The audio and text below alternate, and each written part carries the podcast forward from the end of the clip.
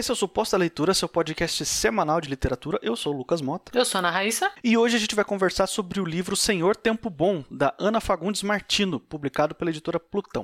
Esse livro é mais um daquela série Zigzag da Plutão, que tem livros das três ondas da ficção científica no Brasil. Ele é né, da terceira onda, que é a mais recente. A gente já conversou com a Ana Martina aqui, tá no episódio 66, a gente vai deixar o link. A gente conversou com ela sobre o Napior em Paris e Londres, do George Orwell, que é agora oficialmente o melhor livro de George Orwell que eu já li. E é, é um papo muito legal, vale a pena se você não ouve, vai lá. E agora a gente vai falar de um livro dela, né, de uma novela. E a gente vai fazer uma indicação, então não se preocupe se você não leu, não vai ter spoiler, não vai estragar sua experiência nem nada, pode cair. Nosso objetivo aqui é fazer com que você tenha vontade de ler, que é realmente o nosso objetivo aqui com tudo. Mesmo quando a gente dá, fala spoiler ou, ou, ou, faz alguma análise mais profunda do livro, né? Esse livro, especificamente, ele é de janeiro de 2020, a, a publicação dele é bem recente. Como eu falei, é da Plutão, é um e-book, então só tem, só tem e-book toda essa coleção. É, eles têm, toda a coleção tem, tem um prefácio comum, que é o prefácio da Ana Rush, que também já conversou com a gente aqui no podcast. E a gente tem um podcast também sobre um outro livro que foi publicado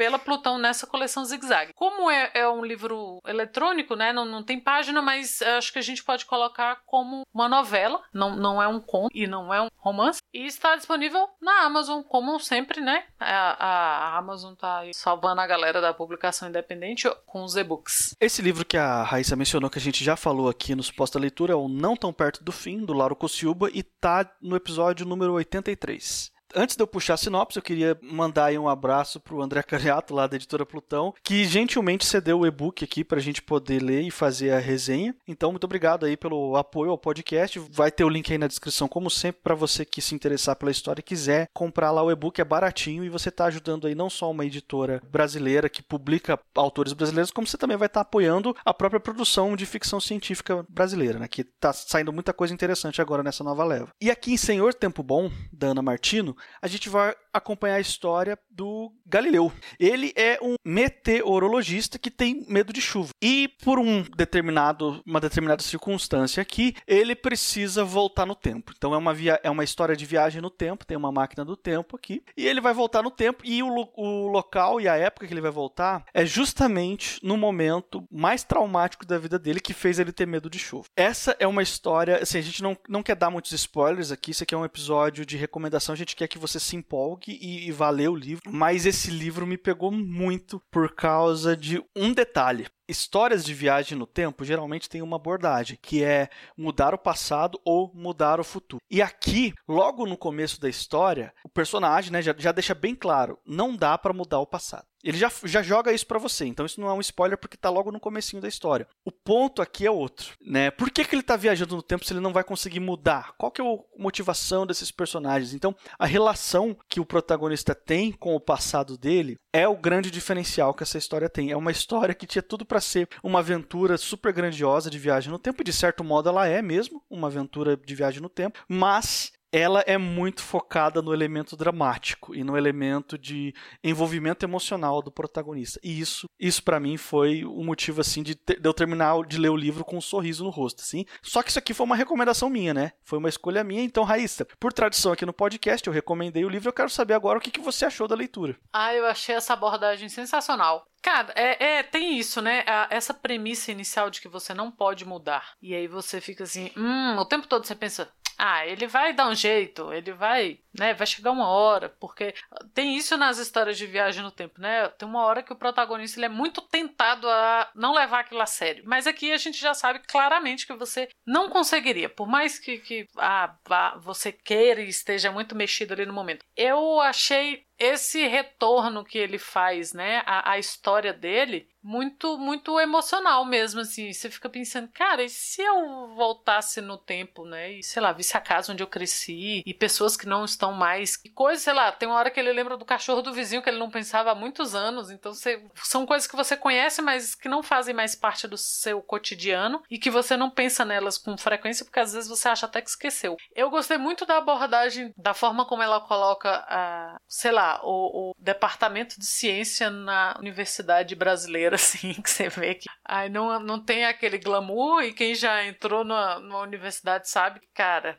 é daquele jeito mesmo. É, sobrou um computador do outro departamento, aí você usa para fazer não sei o que, e aí ah, você recebe uma equipe, você vai trabalhar com a equipe, mas só sobrou esse quartinho aqui, então você tem que transformar aquilo num laboratório e tal. Me lembrou muito saudoso laboratório de latim da UNB, que era no buraco. Nossa, uma vez a UNB inundou, foi a primeira coisa que foi pro buraco. Eu acho que isso ia acontecer com com deles também, porque é aquela coisa que você tem, tem todo o lance da precariedade, né? Que a gente tem conversado socialmente, assim. A, a gente tem colocado muito em pauta desde que o imbecil do Weintraub começou a inventar que fumava-se maconha nas universidades e tinha plantações de maconha e que não sei o que aí, blá. E a gente tem visto com, com essa pandemia o tanto que a, que a ciência brasileira tem sido desmontada há muito tempo. Desculpa, Dilma, tem mesmo. E aos poucos, e os professores fazem greve, e as quem estuda acha que a greve é para atrapalhar a minha formatura específica? Não é. Ou quem a sociedade vê com maus olhos, mas a galera tá sempre batendo cabeça. Então ela coloca isso e você vê que, que é a realidade, mas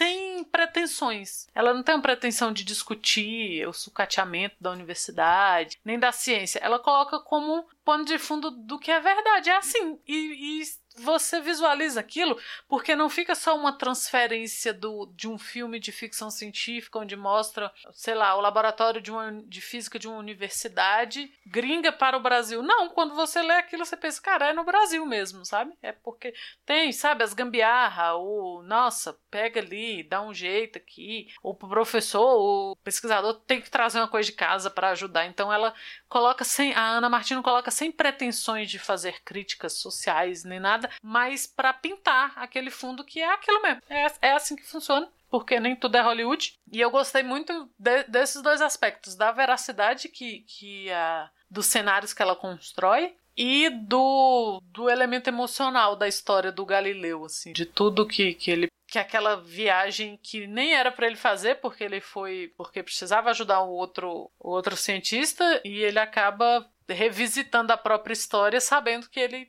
tá ali para ver, né? E não para mexer naquilo. Assim, eu gostei muito, muito, muito. Nossa, sobre esse negócio do, do cenário, dela entender muito bem como é que é o cenário brasileiro e, e como que a gente tem muita dificuldade, e eu acho que infelizmente vai levar muito tempo ainda para que o Brasil aprenda a valorizar a ciência e, e a pesquisa e o estudo acadêmico, ainda tem um, um, outro elemento assim que eu acho que é meio que uma piada, mas não muito, né? Se a máquina do tempo fosse inventada no Brasil, ela seria exatamente desse jeito que a Ana está descrevendo aqui. Ela é cheia de gambiarra. É bagulho preso com arame, sabe? É parafuso fora do lugar, negócio que não era para estar tá ali que tá usando de para prender não sei o que lá, fita é, silver tape, sei lá o que. Eu, eu imaginei, assim, ela tem a descrição dela aqui, mas eu imaginei um negócio assim bem assim, cara, quem mexe com ciência no Brasil tem que fazer isso aí, tem que se virar como pode, entendeu? Porque o nosso Estado, há muito tempo, não só nessa gestão catastrófica que a gente está agora, mas há muito tempo, ele não, não não providencia para os nossos cientistas um ambiente ideal para se trabalhar, um ambiente com as ferramentas mínimas necessárias. Né? Não vou dizer nem o ideal, porque o ideal para a gente aqui seria talvez uma utopia, mas o, o, mínimo necessário, o mínimo do mínimo, muitas vezes muita gente não tem. Tem que se virar, tem que tirar coisa do bolso, tem que fazer gambiarra mesmo para poder acontecer as coisas, entendeu? Porque a gente tem esse limbo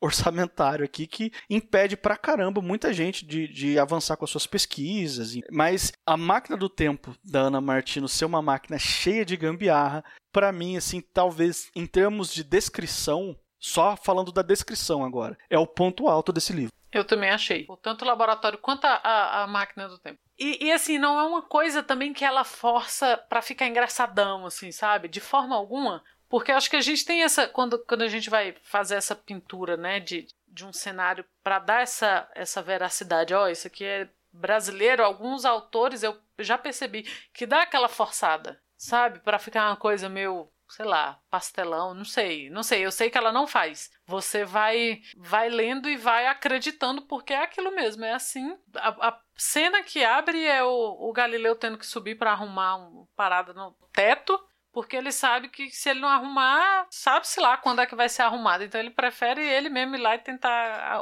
arrumar o. dar seu jeito nas gambiarras lá. Porque é assim, e, e sem forçar. Eu gosto muito quando, quando a história o, autor ou a autora aqui no caso consegue fazer uma história que você não sente que forçou a mão, porque é aquele parece que não deu trabalho, mas a gente sabe que deu trabalho, mas isso é bom, porque não fica aquela escrita imatura forçandinha, não é, é super, é muito bom de, de ler assim. Ah, eu eu já falei algumas vezes que eu não leio as coisas de uma vez, que eu nunca tenho tempo para ler uma coisa de uma vez, mas esse, esse livro eu li de uma vez.